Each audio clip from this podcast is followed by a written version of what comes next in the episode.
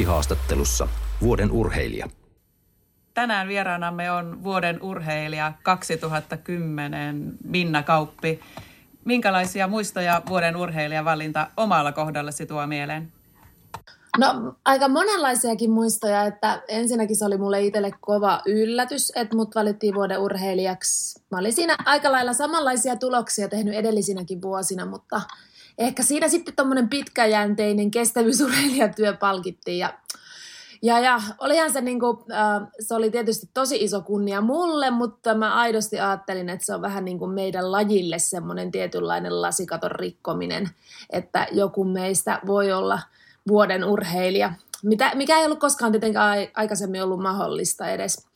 Ja sitten toisaalta se sitten, miten mä ehkä ehkä tota, juhlistin sitä tai millä tavalla mä sitten reagoin siihen asiaan, niin siitä sitten saatiin muutamasta hauskasta kuvasta saatiin hirveä hulapaloa seuraavalle päivälle ja olihan mä ehkä vähän itse muutenkin hämmentänyt asiaa, niin siinä sitten jäi myös vähän semmoista ikävämpää kokemusta suoraan sanoen, että välillä toivon, että olispa mut jätetty valitsematta, niin ei olisi kenenkään tarvinnut pahoittaa mieltään siitä.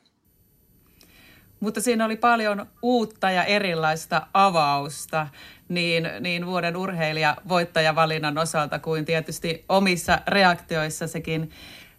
Vuoden urheilijan valinnalla on pitkät perinteet. Mitä valinta sinussa itsessäsi kaiken kaikkiaan herättää ja miten sitä arvostat? No totta kai se on iso kunnianosoitus. Mutta sitten taas toisaalta niin jokainen urheilija varmasti haluaa voittaa nimenomaan tai tekee sen kaiken työn sen takia, että pärjää siinä omassa lajissaan.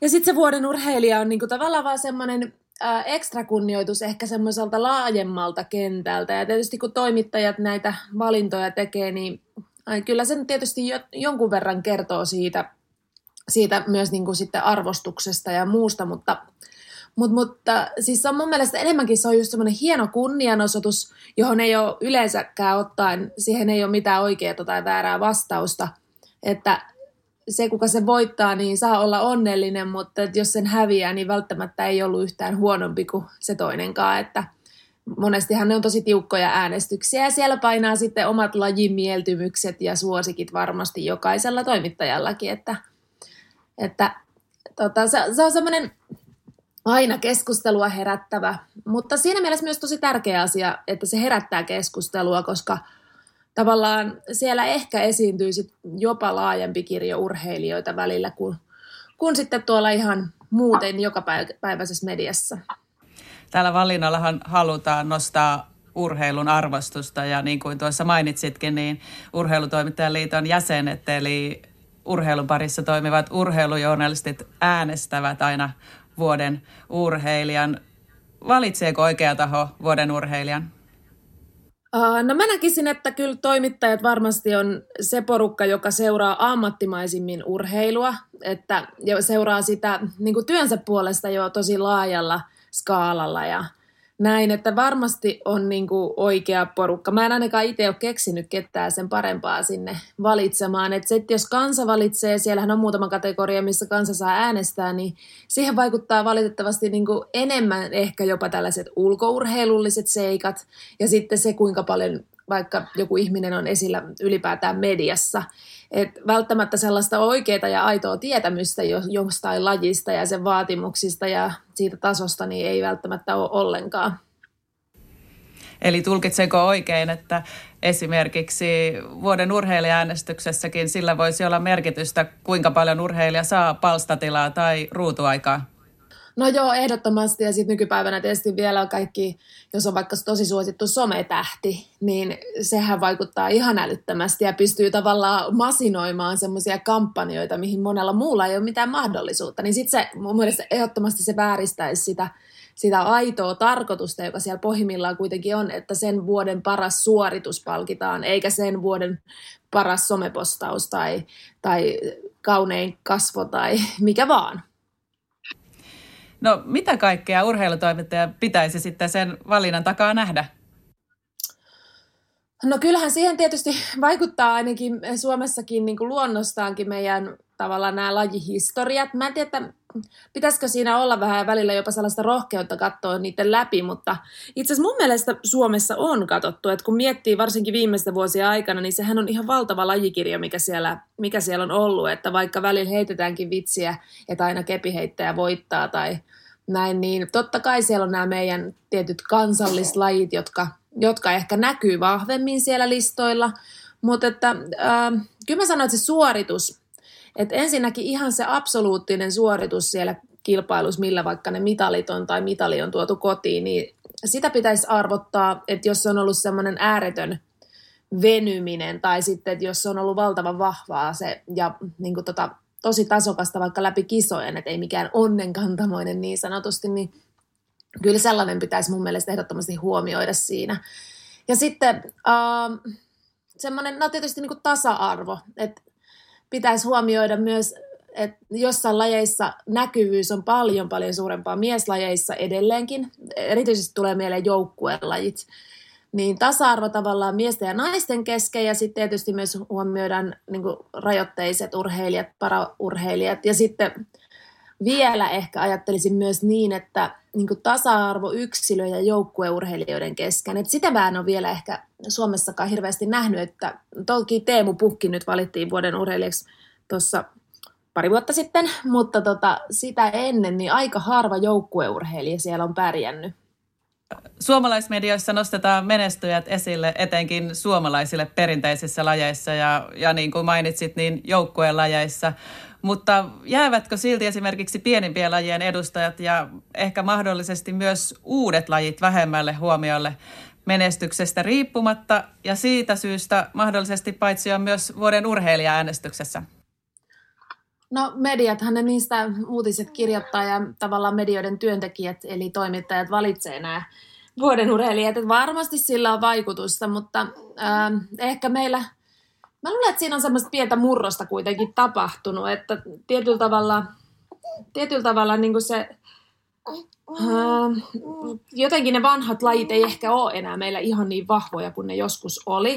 Ja sitten mediaa on to, tosi monenlaista nykyään, että sitä, sitä on niin kuin mahdollisuuskin ehkä rikkoa sitä, sitä kaavaa. Mutta sanoisin myös näin, että ainahan se menee niin, että historian taakka on aika paljon sitten antaa leveämmät hartiat myös tämmöisissä kilpailuissa, että jos meillä on perin, perinteitä ja lajit on suosiossa, niin totta kai yleisöllehän sitä mediakin uutisia kirjoittaa, niin totta kai kirjoitetaan sitten niistä lajeista, mitkä ne kansansuosikit on, mutta ainakin itse olen sitten huomannut kuitenkin, että on tiettyjä lajeja, mistä ei mitään tiedä, mutta sitten niitä kun rupeaa seuraamaan, niin sehän rupeakin kiinnostamaan. Ja mun mielestä yksi hyvä esimerkki on esimerkiksi ampumahiihto. Että kyllähän sitä seurailtiin, mutta ei se mikään megalaji, suosikkilaji ollut vielä ennen Mäkäräisen Kaisaa. Että hän kyllä nosti sen silleen esiin. Et siinä mielessä tota, kyllähän se yksilöt, ne kovat yksilöt ja huipputekijät myös tekee tosi paljon omille lajeilleen.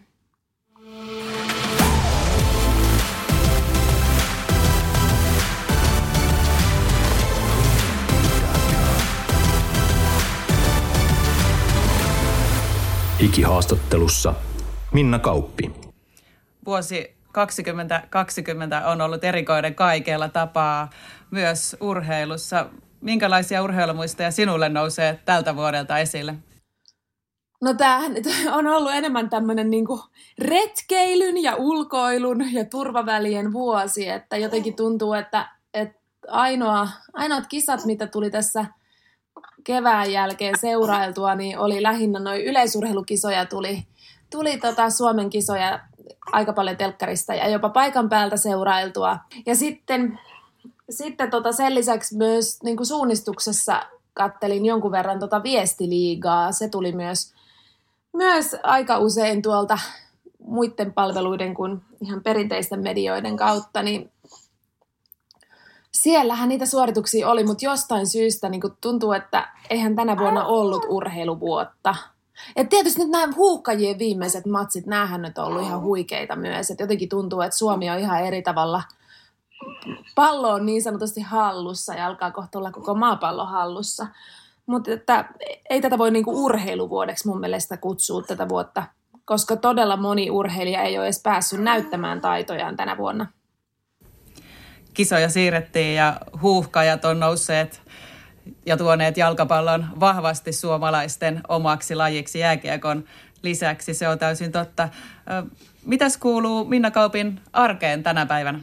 No täällä kuuluu sellaista, että täällä vähän tuhisee taustalla tai välillä varmaan rääkäseekin tämä meidän pienempi, pienempi tyyppi, joka on nyt kolme kuukautta meidän Hertta.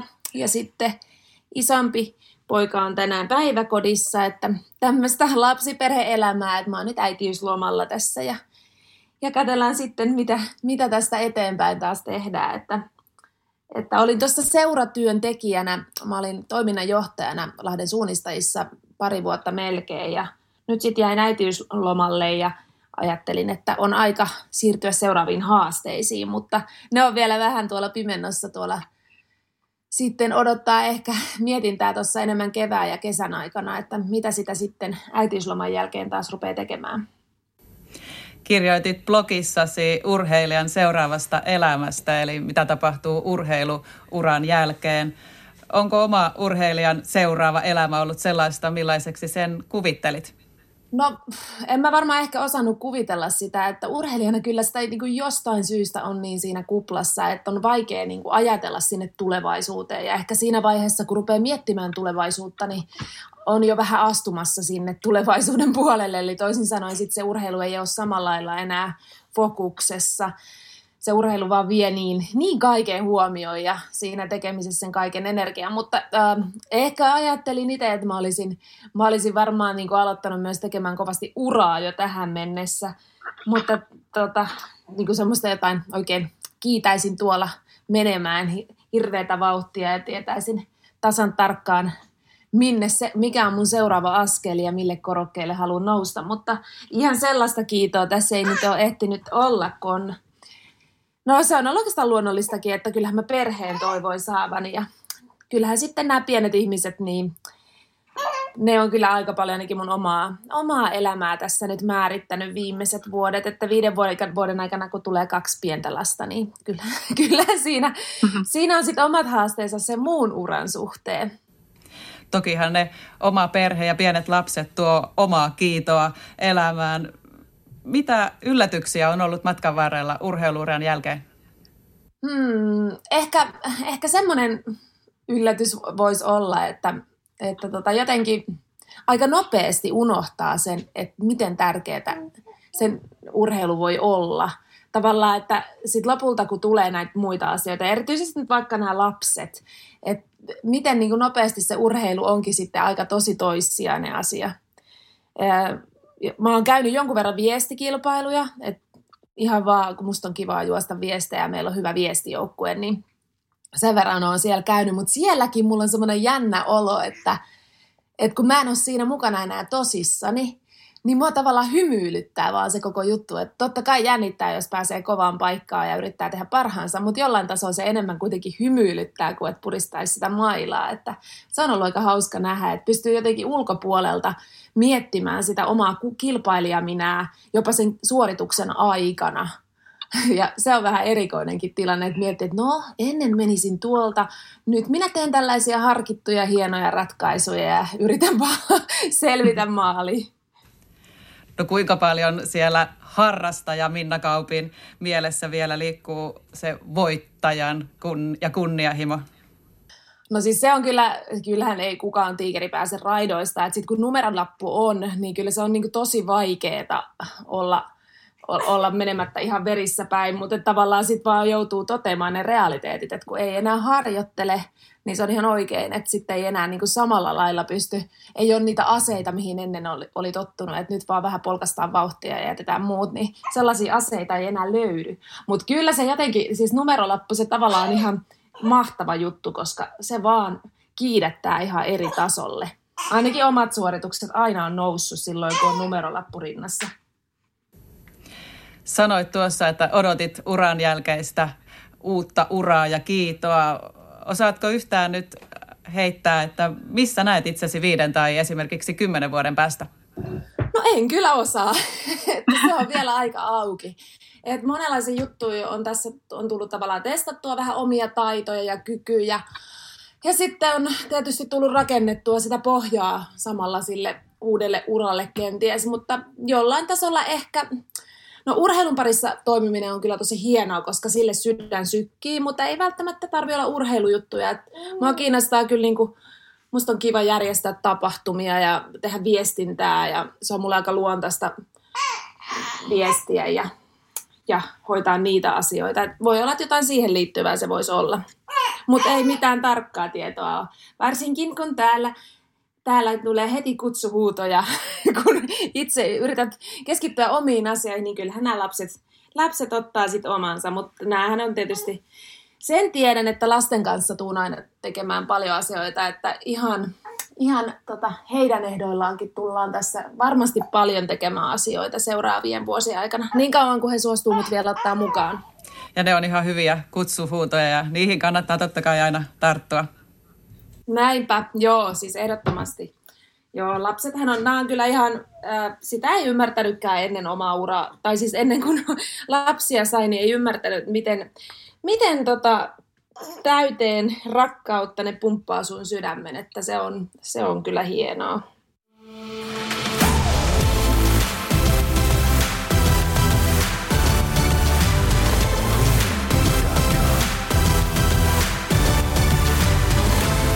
Digihaastattelussa mukana Haagahelia ammattikorkeakoulu. Suomalaiset on totutusti menestyshullua urheilukansaa ja menestys ja mitallit tarkoittaa yleensä ottaen runsaasti palstatilaa ja ruutuaikaa, mutta myös osuvat tarinat taustoituksinen nousevat otsikoihin.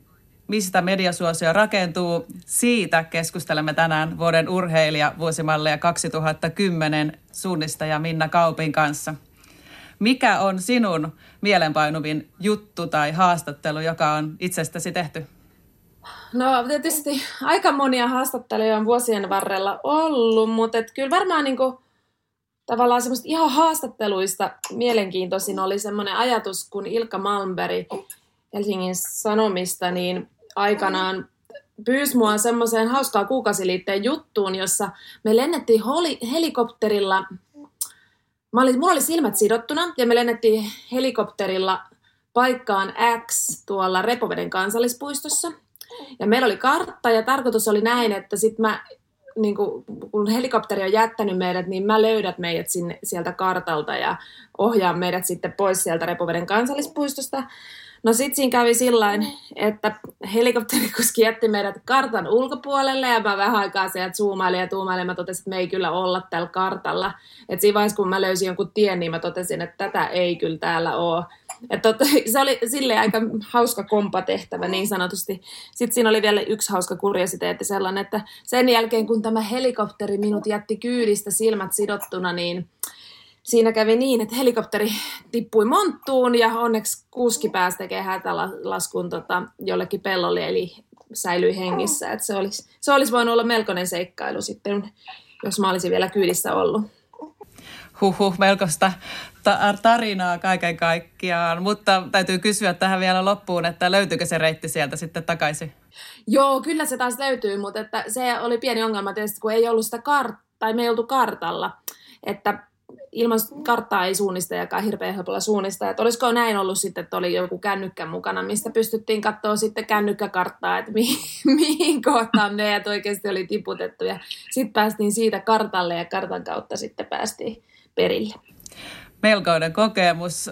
Löytyykö uravallalta mitään pahoja pettymyksiä urheilumedian kanssa työskentelystä? Uh, no totta kai välillä niin kuin kokee, että, että niin kuin tieten tahtoen vedetään, varsinkin otsikoissa, niin vedetään se san- sanomiset ja tekemiset toiseen suuntaan. Että, no vuoden urheilijavalinnan kohdalla on ehkä ensimmäistä kertaa suuresti kohtasin sen, että tavallaan haluttiin tahallaan ottaa irrallisia lauseita ja repii niitä irti kontekstissa, varsinkin näissä iltapäivälehdissä.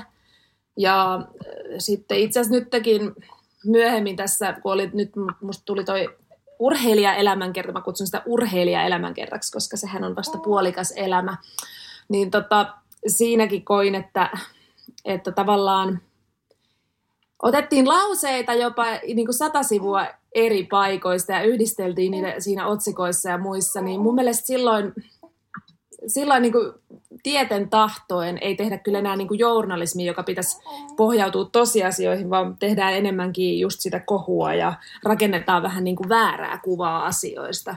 Että kyllä, kyllä jotenkin niistä tulee aina semmoinen olo, että, että miettii, että haluaako sitä sitten sellaisten medioiden kanssa ylipäätään enää ikinä toimia. No onko tällä hetkellä tai matkan varrella ollut jotain mediaa, jolle et antaisi tai ole antanut haastattelua? No, ehkä vielä sitä asteen noin. En mä niin kuin käsittääkseni ainakaan, tai en ole ainakaan tarkoituksella koskaan antanut haastattelua seiskoille tai muille, että näinhän se menee. Ja kyllä se varmaan, uh, sanotaan näin, että varmaan vähän toimittajastakin on aina sitten kiinni.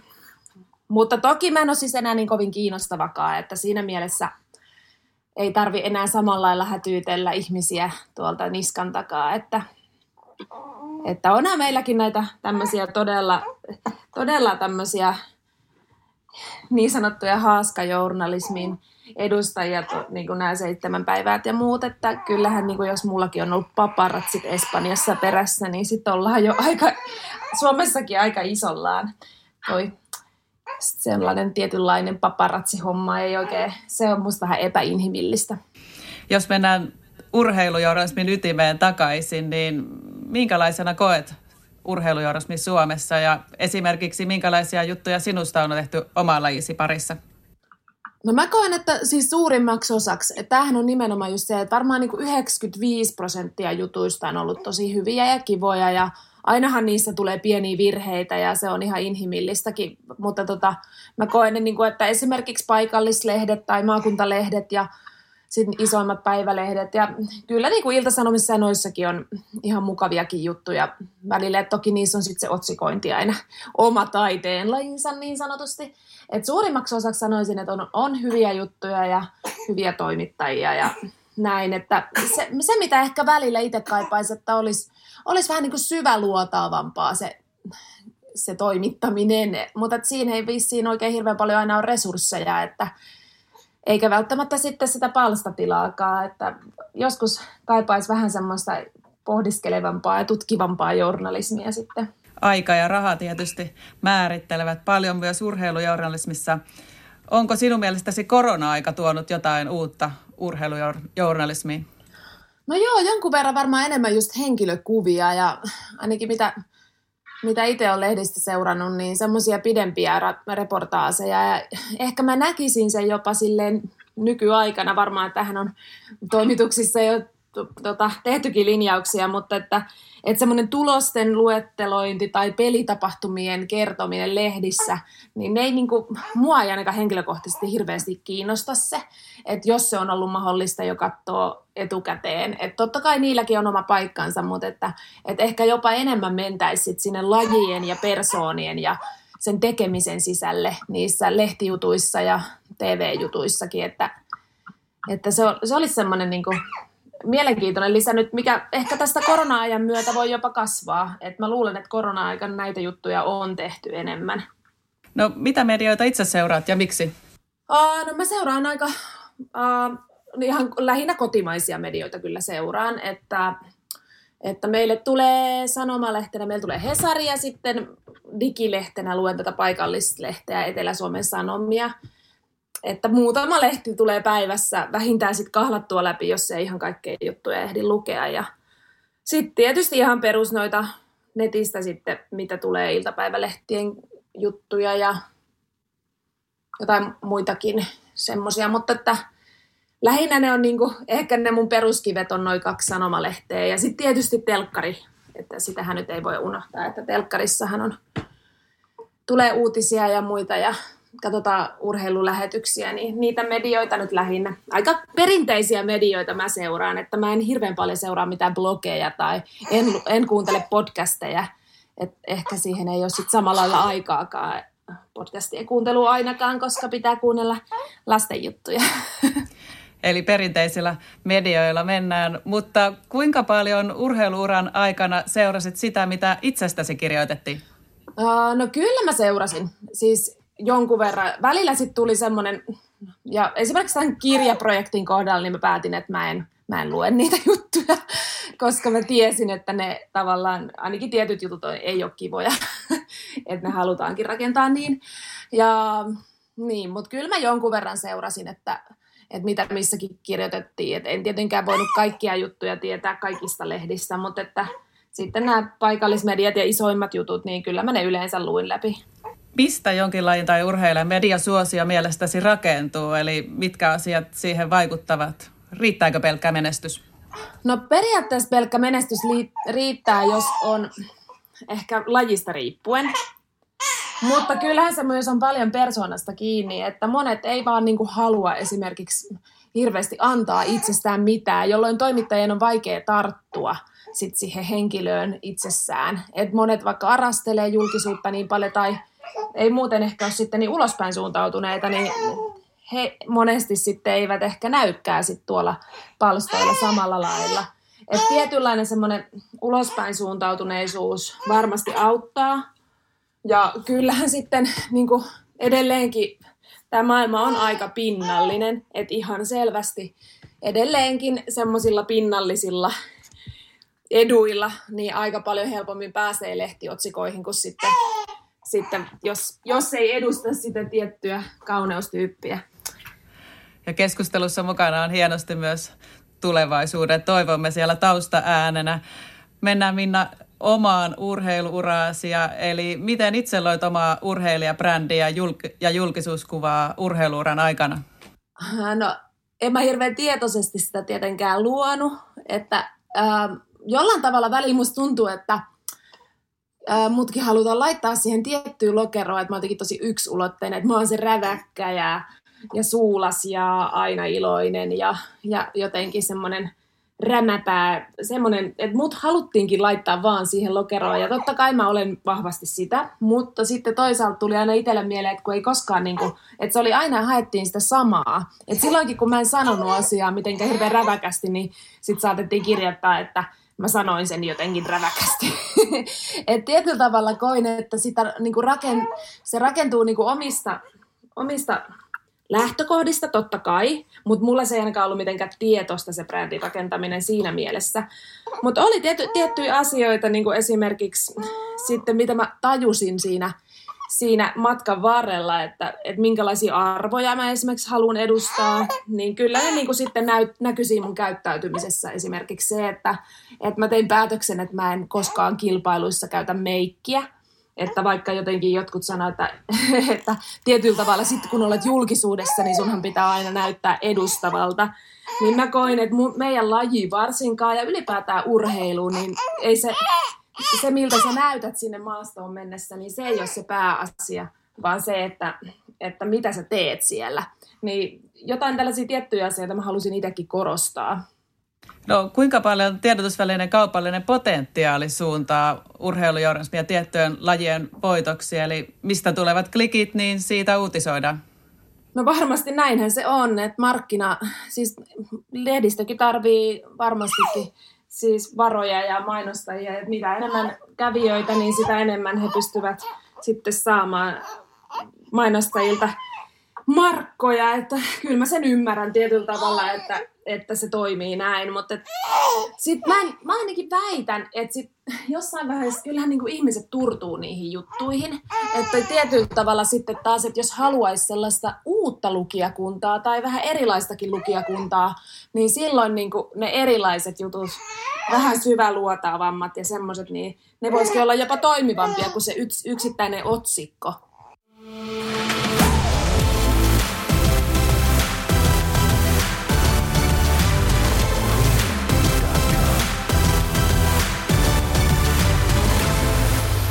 Digihaastattelussa vuoden urheilija. Minna Kauppi, kuunnellaan tähän väliin yksi kommenttisi menneiltä vuosilta.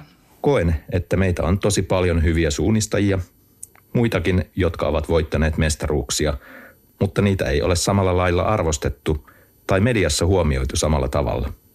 Olemme myös jotenkin itsekin jääneet sinne koloihimme. Helsingin Sanomat 11. tammikuuta 2011. Tässä muistoja vuosia takaa. Mitä itse toivoisit omanlaisiin juttuihin ja tarinoihin lisää? No tässä on, tässä on kyllä se edelleenkin on tuota samaa mieltä, että tavallaan varsinkin meidän lajiin ehkä valikoituu paljon semmoisia introvertempia henkilöitä, ja on heitä muutenkin urheilussa. Ja sitten ollaan vielä tuolla metsien laji, eli ollaan niin kuin se tekeminen on siellä ei yleisön edessä, että tavallaan ei ehkä osatakaan ottaa sitä yleisöä samalla tavalla. Niin mä koen, että ää, nytkin meillä on huippusuunnistajia, niin ei heitä kyllä niin kuin suuri yleisö tunne ollenkaan. Että totta kai mä toivoisin, että niitä vähän tavallaan ehkä ujompiakin urheilijatähtiä nostettaisiin jollain tasolla esiin, koska heilläkin voisi olla oikeasti mielenkiintoista sanottavaa ja paljon mielenkiintoisempaakin sanottavaa kuin meillä, jolla suu aukeaa ilman, että kysytäänkin. Mutta tota, se on ehkä semmoinen, semmoinen asia. Sitten moni, joka on, siis olen ainakin kuullut, että tosi moni on ruvennut seuraamaan kilpailuja, suunnistuskilpailuja nykyään telkkarista, koska se on niin mielenkiintoista ja jännittävää seurattavaa. Mutta aika vähän siitä on kuitenkaan ollut semmoisia ihan tosi tota, syväluotaavia lehtijuttuja sitten taas missään, että, että vaikka tosi, tosi, tosi moni harrastaa nykyään suunnistusta ja tämä korona-aika oli tietysti metsien lajeille vielä semmoinen yksi, yksi tosi hieno asia sinänsä, että metsä oli se paikka, missä pystyi liikkuu, niin kyllä se näkyy myös noilla kuntorasteilla. Mutta että tietyllä tavalla ehkä sinne voisi yrittää toimittajat sukeltaa sinne, myös sinne ihan niiden lajin saloihin. Mä en usko, että sitä edelleenkään kauhean moni ymmärtää, että mitä se tarkoittaa siellä huipputasolla se suunnistaminen. Suunnistus on yksi suosituimmista TV-lajeista, niin kuin sanoitkin. Mitä laji tai urheilijat itse voisivat tehdä näkyvyyden eteen? No ehdottomasti niin kuin laji ja urheilijat niin pitäisi myös kantaa jotenkin sitä vastuuta. Että kyllä mä ainakin ajattelin aina, että, että vaikkei se aina tuntunut kivalta olla esillä, niin se on niin kuin osa sitä urheilijan ja huippuurheilijan ammattia. Ja jollain tasolla se, että ne, jotka on siellä huipulla, niin he saavat aika paljon tukea myös suunnistusliitolta, he saavat paljon tukea valtiolta, urheilija- tai urheilija-apurahan merkeissä, niin tota, kyllä mä niin koen, että siinä on myös tietynlainen vastuu sitten niin tuoda sitä omaa lajia esiin. On ne sitten omat Instagramit tai, tai lehtijutut tai muut, niin ei tavallaan, ei just jäätäisi sinne poteroihin, vaan oltaisiin ylpeinä ja kerrottaisiin avoimesti niitä asioita, mitä on. Kun meidänkin lajikulttuurissa tuntuu, että monesti on vähän sellaista häpeä, että emme nyt mitään Instagramia ja se on ihan niin kuin pinnallista shaibaa, että ei me sellaiseen lähdetä mukaan. Ymmärrän hyvin tämän näkökulman, mutta tota, siis tavallaan ähm, jollain tasolla se on myös vähän hölmöyttä, koska se on sellaista ryhmä, ryhmässä lillumista, että ollaan tavallaan sen, että kukaan ei sit voi tehdä niin, koska kaik, niin kuin tietyllä tavalla on se ryhmäpaine siinä olemassa sen lajin sisällä, että se on pinnallista gagaa. Totta kai lajilla on myös vastuu mun mielestä, että ainut tietysti mikä on ongelma, että kun liittotasolla meilläkin on vaan kutistettu toimitusten resursseja ja muita, niin se on aika ongelmallista, että jos ei siellä ole enää tekijöitä, että niitä ei kukaan kuitenkaan vapaa-ajallaan tee. Et mäkin toiminnanjohtajana teen sitä hommaa, siis viestintää ja näkyvyyttä yritin nimenomaan meidän seurassa nostaa esiin, koska se on mun mielestä semmoinen asia, mitä suunnistuksessa pitää aina terottaa. Sosiaalinen media on tärkeässä roolissa tänä päivänä. Kuinka tärkeänä pidät sitä urheilijan osalta, eli pitäisikö se kuulua automaationa urheilijan elämään? No ketään ei voi pakottaa ja sitten jos se ei ole luontaista, niin se on tietysti, kyllä sen huomaa ja ei se sitten toimi. Et urheilija totta kai on urheilija, mutta kyllä mä kannustaisin ja ehkä enemmänkin niin kuin miettisin, että, että onko kyse vaan niin kuin tällaisesta vastareaktiosta. Että voisiko, sinne, niin kuin, voisiko sitä media, sosiaalista mediaakin tehdä jollain tavalla omalla tavallaan että se ei olisi niin vastenmielestä. Mutta mun mielestä se ei edelleenkään, ei, ketään ei pidä pakottaa, itsekään en ole esimerkiksi Instagramissa. että, että tavallaan se on jokaisen ihan henkilökohtainen valinta. Ja tavallaan jollekin se voi viedä ihan hirveästi aikaa ja vaivaa ja voimia. että silloin se on ehdottomasti negatiivista urheilun kannalta. Mutta sitä kautta pystyy toisaalta, sit on paljon tarinoita, että on rakennettu ihan oikeasti ammattimainen urheiluura, saa hyvin palkkaa – et, ei se ole niinku mun mielestä ollenkaan huono asia se Instagram tai nämä sosiaaliset mediat muutkaan, että, että ehkä sen oman tahdon ja sit osaamisen ja myös sitten tota, sen omien tavoitteiden mukaisesti. Että se, on, se voi olla myös yksi väline, että osaat käyttää esimerkiksi Instagramia automaattisesti tai muita näitä someja, niin se voi olla sitten yksi keino urheiluuran jälkeen löytää paikka työelämässä Media nostaa välillä näitä urheilijoiden sosiaalisen median päivityksiä uutisiksi asti. Mitä ajattelet tästä? No ehkä vähän vähemmänkin voisi nostaa, että mun mielestä jokainen kuva, kuva missä joku on tehnyt jotain ihan olematonta, niin se ei välttämättä ole se uutisen arvoinen asia, mutta ymmärrän sen ihan hyvin, että, että varsinkin nykyään kun urheilijoiden on helppo sen oman median kautta toimia, niin saa aika paljon niitä omia agendoja tuotua esiin ja sitten välttämättä eivät anna ollenkaan haastattelua sitten jollekin lehdelle, vaan tekevät se ennemmin sitä kautta, niin siinä voi olla vähän semmoinen, semmoinen että, että sitä kautta ainakin nyt sit saa jotain, jotain uutista irti, mutta ehkä se on enemmän semmoista höttöjournalismia ja viihdettä, että mä en näe, että siinä on mitään urheilujournalismia, jos, jos näin te, näitä uutisia lukee. Mediat seuraavat aika tarkasti tänä päivänä yleisön, eli lukijoiden, katsojien ja muiden seuraajien mediaseurantaa. Kaventaako sinun mielestäsi tällainen mediaseuranta jollain tapaa urheilujournalismin mahdollisuuksia? Totta kai, se on ihan sama mikä ala se on, että jos ruvetaan tavallaan ennen tekemistä miettimään sitä myymistä, niin silloin, silloin mennään aika pienelle sektorille. Että on se sitten musiikkimaailma, että jos rupeaa, säveltäjä rupeaa jo ennen sävellyksen aloittamista miettimään, että mikä soi radiossa ja mikä pitää jättää pois, niin totta kai se on negatiivinen asia. Silloin, silloin niin kuin kaikki alkaa kuulostaa samalta. Ja urheilussa se on ihan sama juttu, että, että jos kaikkien pitää olla siitä samasta muotista, tehdä samanlaisia juttuja, jotta he ovat kiinnostavia, niin ei se ole hyvä asia. Että ehdottomasti tota, tarvitaan erilaisia persoonia, erilaisia lähestymistapoja ja erilaista mediaa, monenlaista mediaa. Minkälaisia kokemuksia itselläsi on toimittajayhteistyöstä Suomessa? Eli nyt saat jakaa ruusuja ja risuja. Uh, no siis tämä on varmaan ihan sama kuin, että 95 prosenttisesti kaikki jutut on ihan, ihan tosi kivoja tai asiallisia ollut, niin, niin, niin sama, sama koskee ehkä sitten myös ihan toimittajia, että siellä on tota, suurin osa on ammattitaitoisia ja, ja, ja ihan osaa, osaa toimia ja ehkä ymmärtää jopa sitten sen urheilusuorituksen jälkeen, jos ei heti ole sellainen olo, että haluaa jotain sanoa.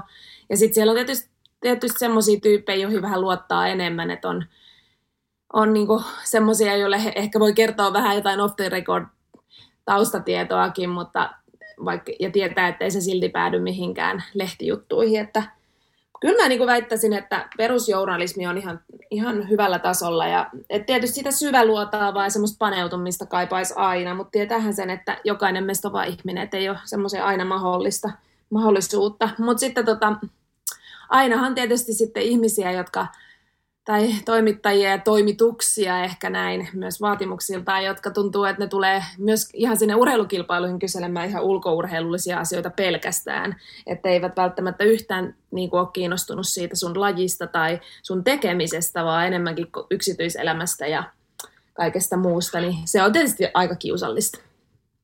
Voiko toimittajan kanssa koskaan ystävystyä? No voi, ehdottomasti voi. Että, eikä se toimittajakin ole ihminen, että siis Uh, periaatteessa mä koen, että mulla on kyllä niin kuin kavereita, että niin kuin ihan tälle urheilutoimittajakavereitakin on myös sitten ihan toimittajaystäviä, mutta tota, mut, mut he eivät ole tehnyt musta juttuja koskaan.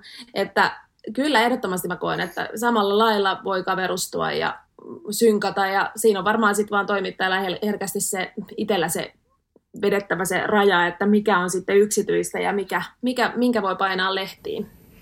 Eli jääviystilanteet huomioon. Onko omalla kohdallesi joskus tullut sellainen tilanne, että on joutunut panttaamaan jotain tietoa?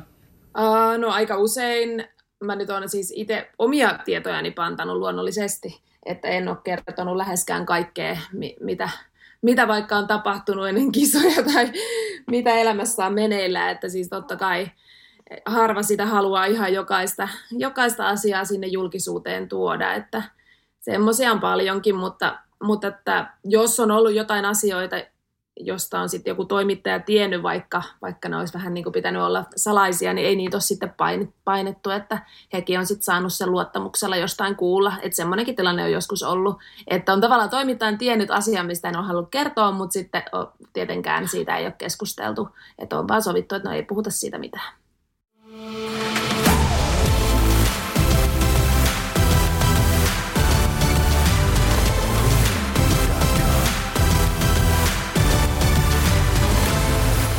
Hikihaastattelussa Minna Kauppi. Jos hypätään nyt suoraan sinne kilpailusuoritukseen ja sen jälkeiseen aikaan, niin urheilussa on totuttu jo pitkälti hikihaastatteluihin heti suoritusten jälkeen. Minkälaiset fiilikset itselläsi on näistä tilanteista?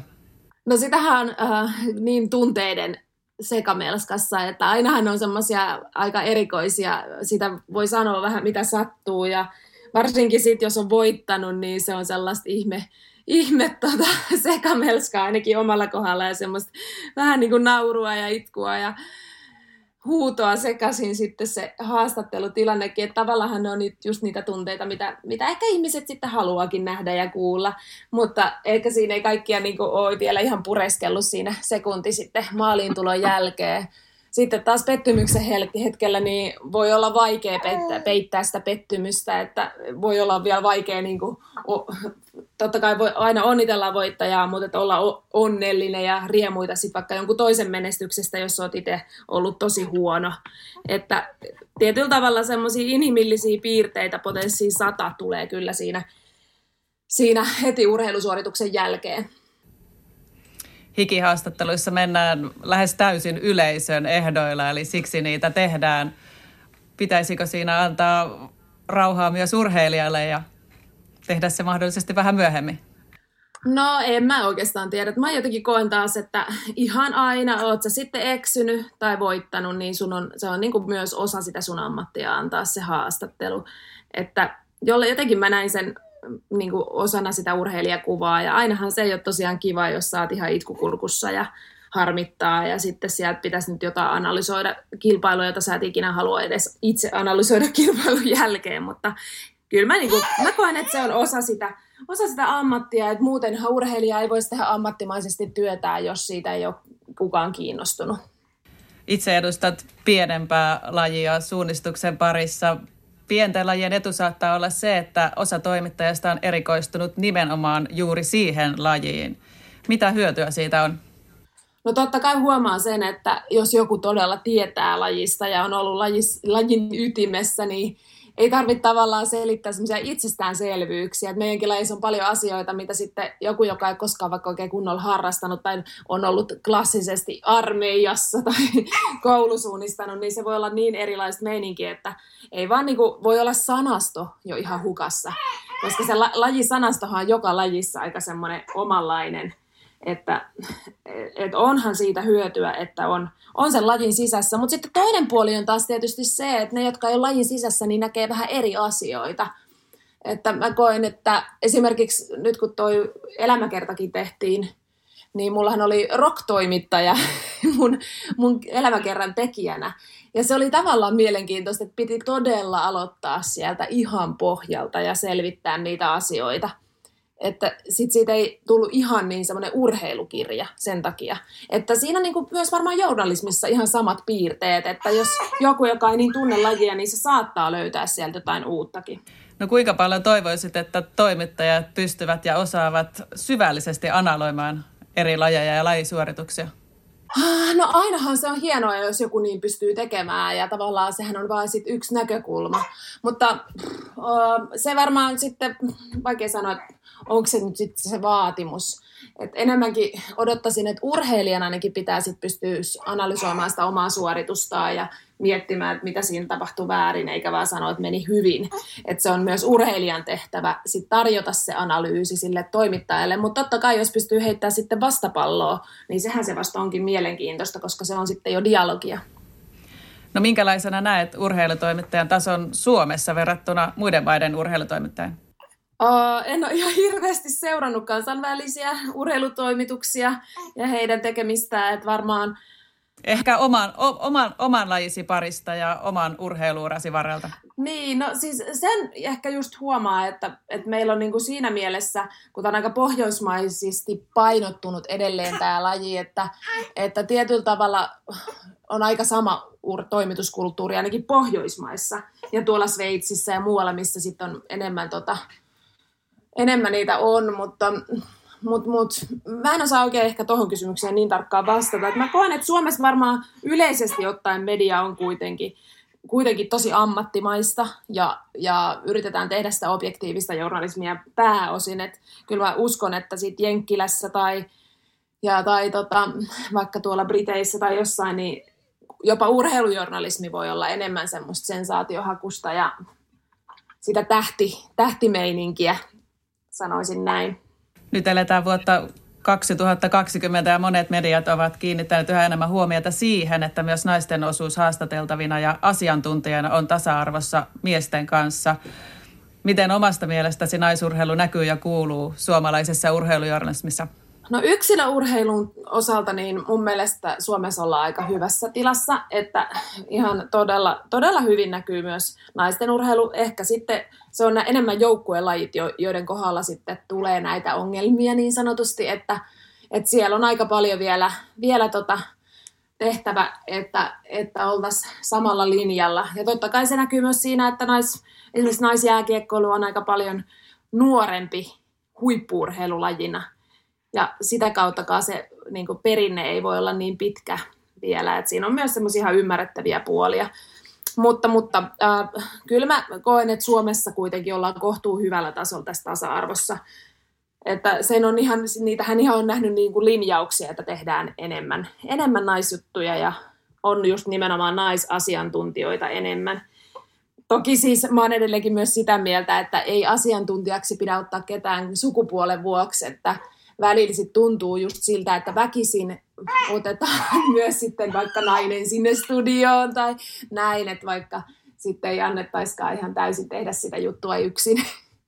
Eli ei kiintiöpaikka edellä, vaan asiantuntemus edellä. No kyllä mä edelleen sitä mieltä, että parasta se on niin päin, että, että on asiantuntemus edellä. Mutta tässä on semmoinen tärkeä asia tietysti, että, että tota, tavallaan edelleenkin varmasti urheilua seuraa enemmän miehet kuin naiset. Ja joillain edelleenkin on niin kuin naisen asiantuntemusta vastaan heti jo ennakkoluuloja, eikä halua tavallaan kuulla naisen analyysiä. Niin mun mielestä se on myös, kyllä se pitää ottaa huomioon, että, että vaikka joku olisikin sitä mieltä, että joku mies osaa ja tietää paremmin, niin se ei välttämättä ole faktaa, vaan se on vaan tunnetta. Että kyllä se on tärkeää tasa-arvotyötä urheilun parissa myös se, että otetaan niitä naisia ihan tietoisesti mukaan. Tänään on puhuttu paljon urheilujournalismista ja itsekin olet ottanut pieniä askeleita jo sillä saralla, kun olet ollut lajisi kilpailuissa asiantuntijana mukana. Kiinnostaako nyt uran jälkeen mahdollisuus myös toimia urheilujournalismin parissa vähän laajemmin? uh, en tiedä, mähän olen siis aikanaan opis, lähdin opiskelemaan journalismia. Tein sitä sen apron verran, mutta sitten, sitten vaihdoin lajia tota, totesin, että itse se ei olekaan ihan niin tähtireportteri hommaa, se toimittajan kanssa homma on aikamoista. Herätään viideltä aamulla ja ollaan kuukausia pois reissus, että se kuulostaa ehkä tähän elämäntilanteeseen, ne jutut voi kuulostaa melko, melko raskaaltakin työltä, mutta tota, tai vaativalta ainakin niin kuin yhdistää lapsiperhe-elämää. Mutta sitten taas toisaalta mua voisi kiinnostaa enemmän ehkä se kirjoittaminen kuin sitten tuolla naaman kanssa esilläolo, koska siinä on semmoinen juttu, että sitten kun sä oot pätevöitynyt jossain urheilulajissa ja menestynyt siinä, niin sut aika helposti nähdään sitä kautta ja sua ei niin kuin edelleenkään nähdä objektiivisena toimittajana kovin helposti. Mutta ehkä jos kirjoittaa, niin silloin, silloin se naama ei ole niin itsestäänselvänä siellä esillä, vaan voidaan paneutua paremmin niihin asioihin. Mutta joo, ehkä se ei ole semmoinen, mitä mä nyt on heti ensimmäisenä tekemässä, mutta mukavaa hommaahan sekin on. No katsotaan, nähdäänkö mahdollisesti kirjailija Minna Kauppi lähitulevaisuudessa tai jossain vaiheessa myöhemmin. Kiitos Minna vierailusta. Yes, kiitoksia.